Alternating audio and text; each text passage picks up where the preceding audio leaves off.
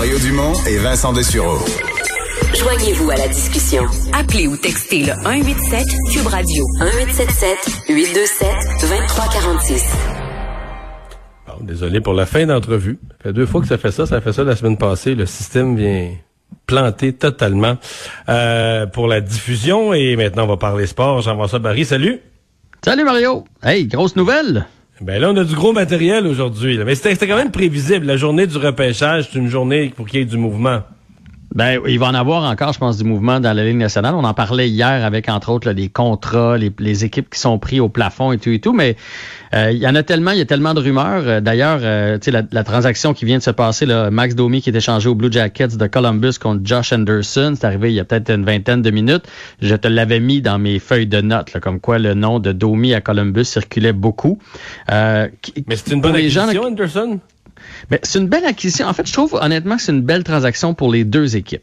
Euh, Columbus a déjà réagi. Les autres cherchaient un centre pour appuyer Pierre-Luc Dubois sur la deuxième ligne. On sait que Max Domi voulait jouer sur euh, la deuxième ligne. Là-bas, l'équipe est plus grosse, et plus physique. Donc, Max Domi euh, va peut-être avoir un rôle différent.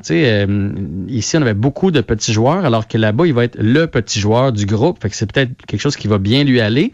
J'ai hâte de voir comment il va s'entendre avec Tortorella parce que Max, l'année passée, prenait de drôles de décisions avec la rondelle. Beaucoup de revirements à la ligne bleue adverse lorsqu'il entrait en zone puis qu'il essayait de faire. Des... est pas fort là-dessus, lui, hein? Tortorella, pour casser quelqu'un, il est pas pire. Fait que j'ai bien de, bien de voir comment ça va se passer pour lui. Mais c'est une bonne transaction aussi pour le Canadien. Le Canadien, on le sait, là, cherchait à ajouter du, du size, du poids, du physique sur les ailes. Euh, on l'a vu avec le Lightning de Tampa Bay. C'est pas grave d'avoir des petits joueurs dans ton équipe s'ils sont bien entourés. Ça t'en prend des gros alentours puis des gros qui jouent gros. Lui, c'est un 6-3 de Skanderson, ça s'en va sur le premier, sur le deuxième trio? Ou le troisième? Euh, pour moi, il faut qu'il y ait une chance sur le deuxième trio. Après ça, tout va dépendre de sa blessure, comment il est remis de ça. Parce que c'est un 6-3, 222 livres, 26 ans, droitier. Il y a deux ans, il a marqué 27 buts. Là. Fait qu'il est capable de, de marquer, là, lui. Puis l'autre année d'avant, 19 buts en 63 parties. Donc, s'il en avait joué 82, il aurait encore marqué une vingtaine de buts. Sauf que l'année passée, il y a un but en 26 matchs. Il a été blessé à l'épaule, puis on sait quand tu es blessé, tu reviens en cours de saison, c'est pas facile de rattraper le rythme. Fait que est-ce qu'on vient d'aller chercher le gars qui a marqué 27 buts ou on vient d'aller chercher le gars qui a marqué un but. Mais à 26 ans, je peux pas croire qu'il est fini. En tout cas, je trouve que c'est c'est un, une belle acquisition pour le Canadien de Montréal. Donc c'est un gamble sur le fait qu'avec un échange, puis un nouveau rôle dans une équipe, puis qu'on on, repart un gars, on redémarre la carrière d'un joueur. Ça marche. Ben, il y a des fois dans l'histoire où ça a marché. Mais je trouve pas que c'est un gamble. Honnêtement, au pire, comme tu dis, il sera sur la troisième ligne, puis il va marquer une quinzaine de buts, puis ça va être bien parfait comme ça. Mais tout d'un coup, qu'on a un marqueur de 25 qui est capable en plus d'ajouter du physique. Parce que Domi, c'était le premier marqueur du Canadien l'année d'avant aussi. Là. Ouais, mais en tout puis moi, je pense qu'il était au-dessus de sa tête cette année-là. Il est arrivé, tout fonctionnait. Puis on n'avait plus de place pour Domi. Domi a été clair l'année passée. Euh, il a même fait la baboune. Il voulait jouer au centre. Puis là, on le sait, ça va être qui les centres du Canadien. Là? Ça va être euh, Keke, Suzuki puis Dano dans l'ordre que vous voulez. Là. C'est ça, les trois premiers centres. Fait que s'il veut pas aller sur les ailes, Domi, mais il n'y avait pas sa raison d'être. Il avait plus sa raison d'être à Montréal. Puis visiblement, puis on le saura jamais, ou peut-être qu'un jour ça va sortir, mais il y a quelque chose qui a brisé entre lui et l'organisation du Canadien parce que quand il est revenu dans la bulle, là, il est arrivé plus tard à cause de son diabète. Il a commencé sur la quatrième ligne, puis on l'a laissé là longtemps. la série, on le voulait plus. C'était évident que c'était évident que Claude Julien ne le voulait plus. Ça, c'est. Il y avait un autre un autre geste qui avait été posé par le Canadien plus tôt en journée. Pourquoi? Pour se libérer de la place sur euh, la masse salariale? Ben, c'est ce que tous les experts disent, parce que dans le fond, ils n'étaient pas obligés de le racheter cette année, Carl Osner. Ça aurait été même mieux, euh, plus rentable pour eux autres euh, d'attendre, pour le Canadien d'attendre à l'année prochaine. Fait que c'est soit pour rendre service à Osner, parce qu'en le rachetant, il peut aller s'essayer avec n'importe quelle équipe, il peut même jouer pour le salaire minimum, ou c'est pour se donner de la place sur la masse pour une autre transaction. Mais là, évidemment, là, ça, c'était avant que celle de Domi arrive, parce que là, j'ai comme l'impression que Bergevin commence à avoir fini ses emplettes. Il avait dit qu'il devait aller chercher un, gardien euh, substitut à Carey Price. On l'a. Il a grossi sa défensive avec Edmondson et on ajoute Romanov. Donc, la défensive est meilleure. Et là, on vient d'aller chercher Anderson. il manque toujours le gros marqueur, mais est-ce que Est-ce que ça va être ça? Ça m'étonnerait. Par contre, peut-être que c'est pour l'extension de Gallagher. Peut-être que c'est pour signer Dano. Mais bref, on a racheté Carl Osner. Donc, on s'est fait de la place. On est comme à 7 millions présentement sur la masse Le gros salariale. marqueur, là, tu sais, les équipes qui en ont, tu sais qu'est-ce qu'ils font? Ils les gardent. Ben oui! C'est pour ça qu'il faut pas trop s'emballer avec Anderson. Oui, il a déjà mis 27 dedans, puis c'est un, c'est un bon joueur de hockey, gros format. Mais c'est ça, c'est pas non plus le marqueur de 40 buts qui vient de débarquer à Montréal. Il faut, faut, faut tempérer ses attentes. Là. Bon. Euh, puis euh, bon, il y a toutes sortes de rumeurs qui circulaient, mais là, il y en a une aussi sur euh, Tampa Bay. Le Tyler Johnson aurait dit oui, lui, carrément, prêt à être échangé, malgré qu'il vient de gagner la coupe avec le Lightning. Ouais, la semaine passée, dans ma balado, là, euh, Avantage numérique, on avait parlé avec Mathieu Darche, puis il avait dit qu'il y avait des plans, puis qu'il y avait des joueurs qui avaient été ciblés. Tyler Johnson, c'était l'évidence même, puis je pense que c'en est un autre, un peu comme Max Domi. Tu sors de l'alignement, l'équipe continue.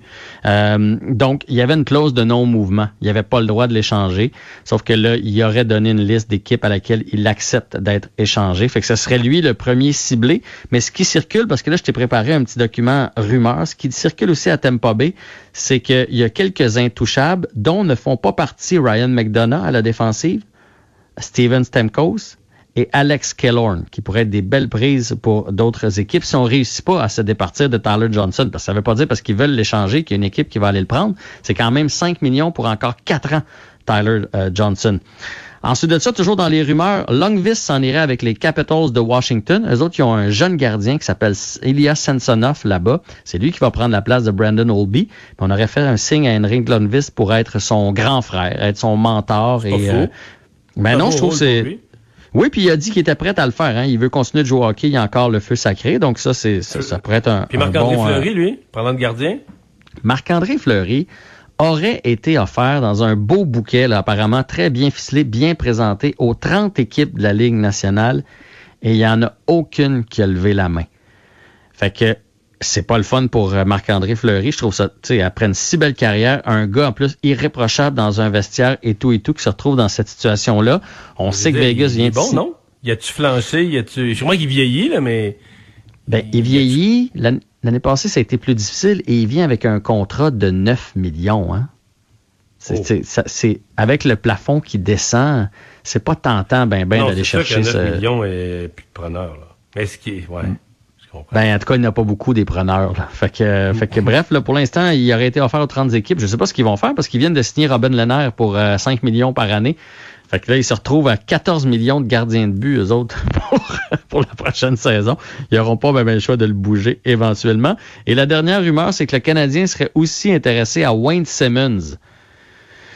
J'espère qu'ils feront pas ça. J'espère. Ah? Ouais, les Flyers, les Sabres. Il, ah, il avance plus, Wayne Simmons. Là. Il, il est plus. Je pense que c'est un joueur qui vit sur sa réputation. Là. Oui, il est grand, il est gros, il va en avant du filet, mais la Ligue nationale a tellement changé, tellement rendu rapide que j'espère que le Canadien ne touchera pas à Wade Simmons.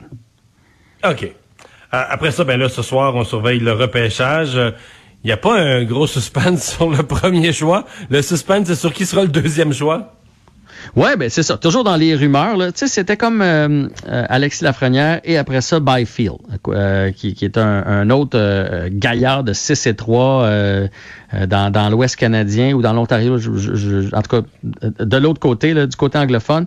Mais là, finalement, il y en a un qui semble euh, gagner des points, c'est Tim Studley, un Allemand. Ça pourrait être lui qui sort en deuxième place. Et la plupart des gars qui connaissent les, les, les prospects et qui font leur euh, sélection, là, qui s'amusent à faire un, un pseudo-repêchage, placent tous Dawson Mercer, qu'on a bien connu, qui a joué pour les Voltigeurs de Drummondville, qui a joué pour Team Canada avec. Alexis Lafrenière d'ailleurs, qui est maintenant avec les Saguenayens de Chicoutimi, ou encore, c'est un gars de Terre-Neuve en passant, ou Hendrix Lapierre des Saguenayens de Chicoutimi, un gars qui devrait être top 10, mais à cause des commotions cérébrales, il a descendu, son classement a descendu, mais là, il semble guéri. C'est les deux choix qui reviennent vraiment régulièrement avec le Canadien de Montréal, fait que ça risque, à mon avis, d'être entre les deux si je me fie aux experts. Mais donc, euh, on comprend qu'il n'y a pas de, il a pas de rumeur, d'hypothèse que les Rangers, euh, c'est Alexis Lafrenière, c'est dans le béton, ça, là. Il y a, il y a le chandail des Rangers sur le dos. Ils choisissent premier, puis le premier choix est déjà établi pour tous les, tous les cerveaux de hockey.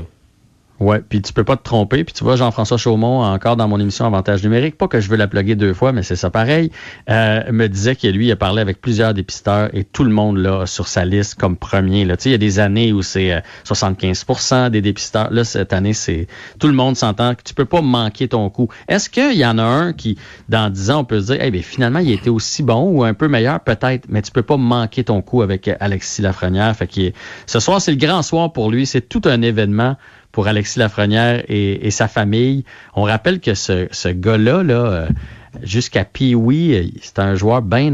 Ben, c'est un bon joueur, sans plus. Là. Puis c'est à partir du Bantam. Euh, son père racontait ça récemment. Puis oui, il avait même pas, même pas été choisi là, pour une classique avec Hockey Québec là, dans sa propre organisation, imagine. Et là, il a grandi pendant l'été. Et quand il est arrivé au camp, même son père des estrades a fait Mais c'est pas mon gars. Ça peut pas, il est rendu bien trop vite. Il y a quelqu'un qui a mis son équipement. Ça peut pas être mon gars qui est rendu bon comme ça.